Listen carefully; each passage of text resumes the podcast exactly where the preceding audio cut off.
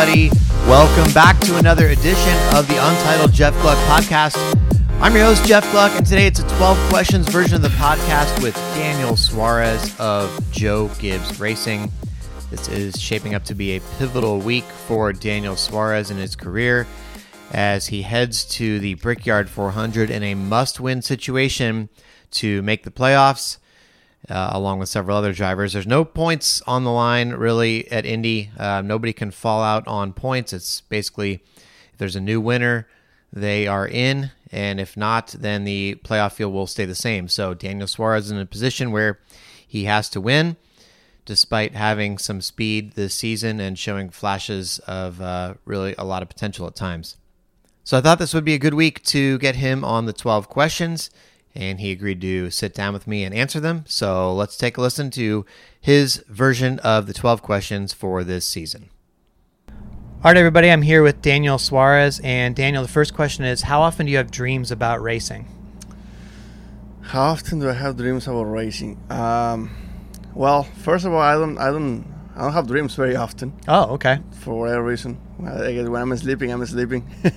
so, uh, but for whatever reason, when I'm thinking too much about something, like I don't know if I had a good race, or for example, after Pocono, after Pocono, I spent days thinking about why I couldn't done different in that restart. Hmm. Um, and actually, one of those nights, I, I was just dreaming about it. so, wow. so yeah, you know, I guess for whatever reason, when you start thinking a lot about something, you just happen to dream something related. Uh, but so I don't I don't dream too often. But that was the last time I think I remember. Okay. If you get into someone during a race, whether you mean to or not, does it matter if you apologize to them afterward? I think it does. At least it does for me. Um, you know, it, I feel like as a driver, you you know we, we race too often, so there is always a, a comeback and uh, and as a driver for whatever reason, my mom makes fun of me that she said uh, that I don't that I don't remember a lot of things that she said to me or stuff like that. but when it comes to racing, I remember exactly everything, like what the car was doing, or who hit me, or who was too aggressive to me, or, or stuff like that. So so eventually it, it turns around. Uh-huh. So we always remember that, and uh, and I feel like it's always good to just you know if you did something wrong, just to apologize and and move on. I mean, that's the that's the way I like to do things. Uh, but uh, you know, there is always a line. So I, sometimes the apologize is not it's not enough. So you, you still have that uh, payback thing uh, in the future. But uh, but it's always good. It always helps for sure. Okay. It shows respect, I think. Sure. What is the biggest compliment someone could give you? The biggest compliment someone can give me. Um, for me, you know, for me, the biggest compliment I have had is that, uh, you know, just have a good personality. You know, that's that's something. Actually, I like to hear. You know, uh, I have good personality. I'm smiling and, and stuff like that. Uh, I think that's that's something good uh, because at the end of the day, that's that's not uh, related with racing. It's more kind of like with your, you know, um, I guess something on the side of racing, just your personality. Uh, so, so I think that's a that's a compliment that I, that I enjoy because okay. that's just myself. Yeah. So NASCAR comes to you and they're like, Daniel, uh, we're going to bring a big celebrity to the racetrack. We'd love for you to take them around, host them. Who is a celebrity you'd really be excited to bring to the track? You know, it would be awesome to have uh, uh, a race car driver like Fernando Alonso or, uh-huh. or, or, somebody somebody on that level, uh, so they can get involved in this sport.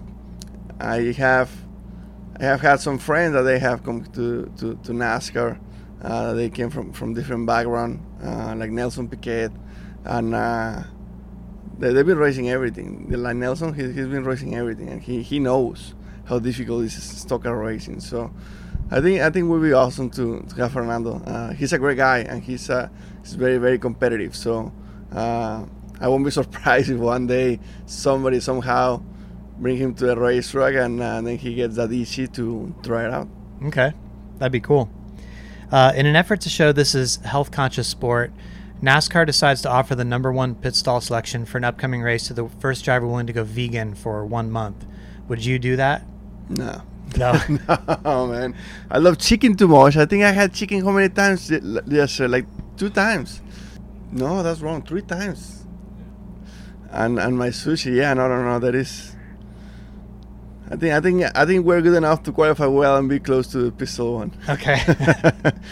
uh, okay, so it's time for the random race challenge. I've picked a random race from your career. You have to tell me where, where you finished. So Okay. I tried. I I tried to make this a little bit harder. Um, so I went back to NASCAR Mexico Series. Okay. So this is 2012 race at Aguascalientes. Did I say that right? Yeah. Uh, do you happen to remember th- where you finished in this race? 2012. Let me let me just think. When was my last race? When was my last year? My last year was in 14. So on that race, I was always fast and I was caliente. That's no doubt. Uh, maybe second or third. You finished second. Yeah. Yes. you started on the pole. You led 44 laps, and Ruben Rovelo Yeah. won the race. Do you remember at all? You know, I remember. I remember part of it. Uh, I can't remember if if I was, that was the exactly race, but I was I was leading the race in the last restart, Okay. and I missed a shift, Oh wow. and I missed a shift, and uh, and I stuck the whole line, and he was he wasn't even he wasn't even in the front row. We had an agreement. I had an agreement with the second place Uh huh. that I was gonna restart on the outside, and he was gonna uh, he was gonna let me in Okay. and uh, and the guy that was on the inside, he, you know, he he was a he, just hold to that agreement too long for my because I missed a shift and he was waiting for me. Oh. we, we started this, we, we passed the start finish line, and and Ruben made us three wide, and then I passed I passed the second place because I went to third. I passed the second place. And then in the in the in the checker, I was right on the bumper. I was I mean I was always very very fast and I was calientes.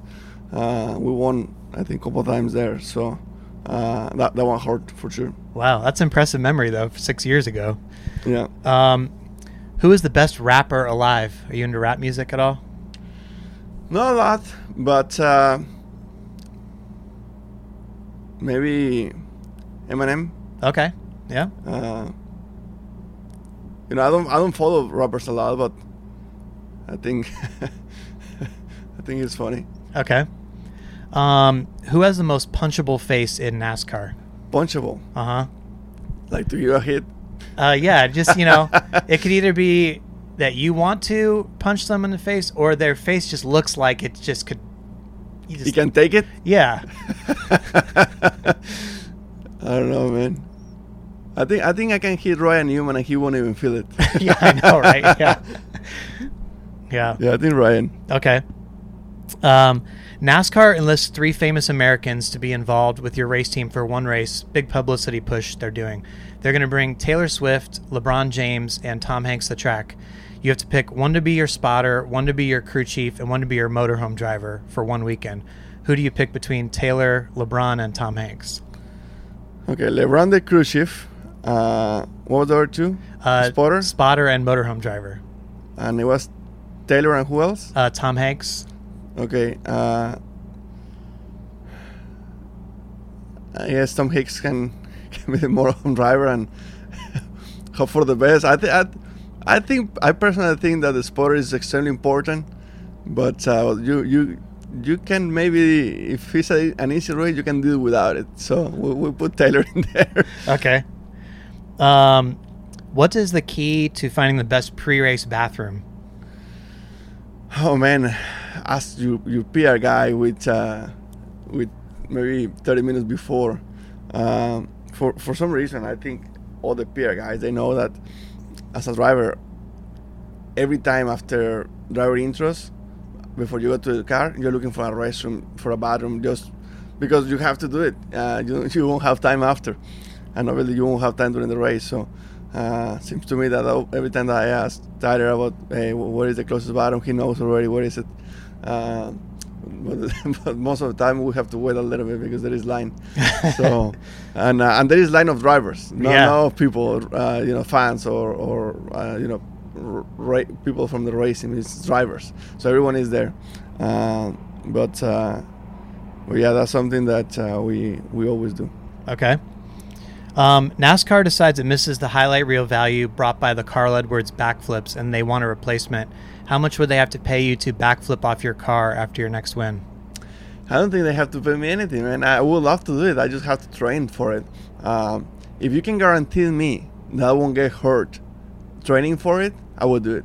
I honestly think, based on uh, first of all seeing you at the Olympic, the last year we went to the um, Winter Olympic Yeah. training, and you were doing backflips off trampolines like it was nothing, and then um, seeing your workout videos and stuff, I feel like you'd be able to do it. Yeah, I, I honestly think that I can be able to get it done, but uh, well, it takes training, and it, it takes I think more than being strong, it takes technique, and uh, and to develop that technique, you make mistakes, and uh, and I can afford to get hurt. Yeah. you know. But uh, like I said, if you can guarantee me that I won't I won't get uh, I won't get hurt in the in the process, I will do it. That would be a lot of fun. Plus plus uh.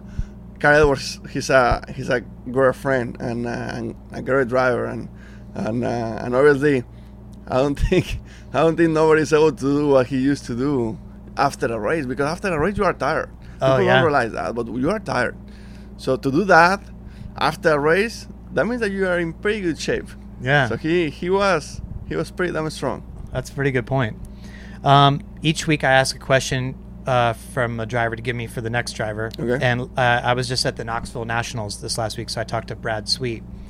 And um, his question is Have you ever driven much on dirt? And um, what if you did want to race on dirt, what kind of dra- dirt car would you want to drive and at what track?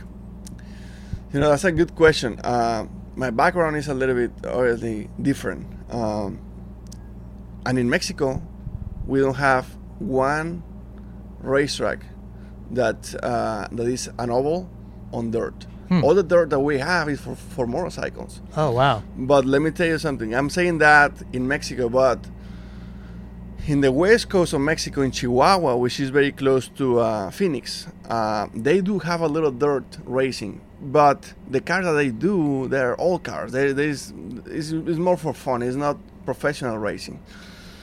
That's the only kind of racing I have heard of in Mexico about a car on dirt. Hmm.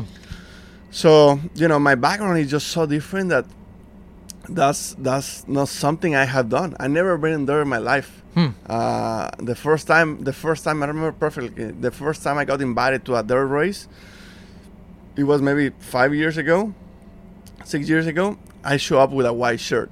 You can tell that Oh. that, that I was a 100% a rookie. Yeah. So, you know, uh, I wish one day I can try it. Maybe maybe a sprint car would be fun because those things are fast. Uh, I saw your video after you you did the, the two seater and Yeah. you were very. You, you, it was it was I was impressed of you know you know racing very well and I was impressed that you were impact that like that, so maybe, maybe a sprint car will be a lot of fun and uh, about racetrack, you know maybe maybe Eldora. You know, that's the only real racetrack I've been watching a lot because of NASCAR. So, so you know, maybe Eldora would be good. Okay.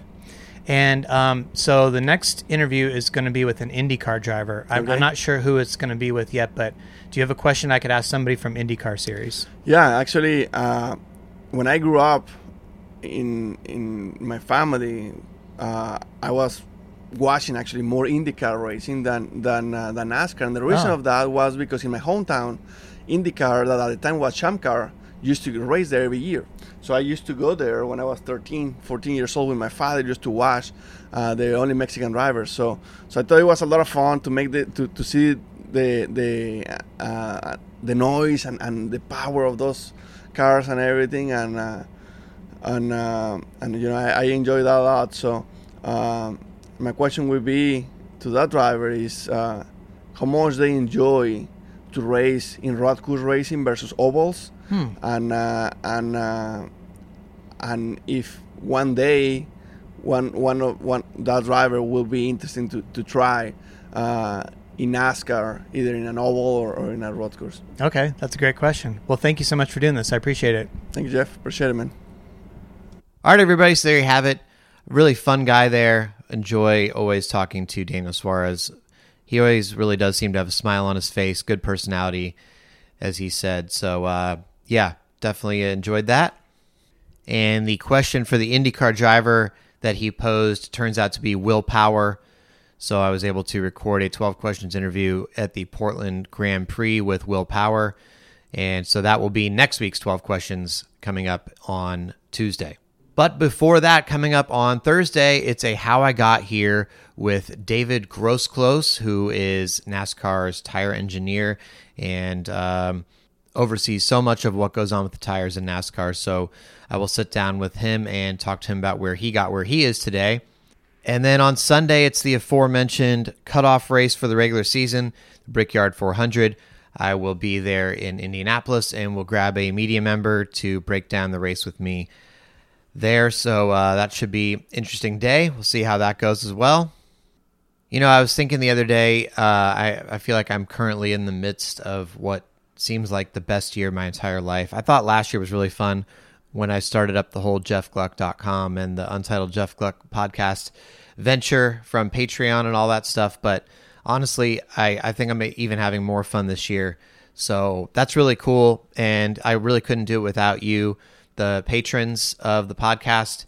Um, so if you're a patron, thank you so much. If you're interested in becoming a patron, please feel free to check out patreon.com slash Jeff underscore Gluck. It's where you can make a small monthly donation um, to help support the podcast and my efforts to get to these races as well as make a living. So it's all appreciated, and uh, if you if it's something you enjoy, thank you for the consideration. Anyway, that's all for now. I will talk to you next time on the Untitled Jeff Gluck podcast.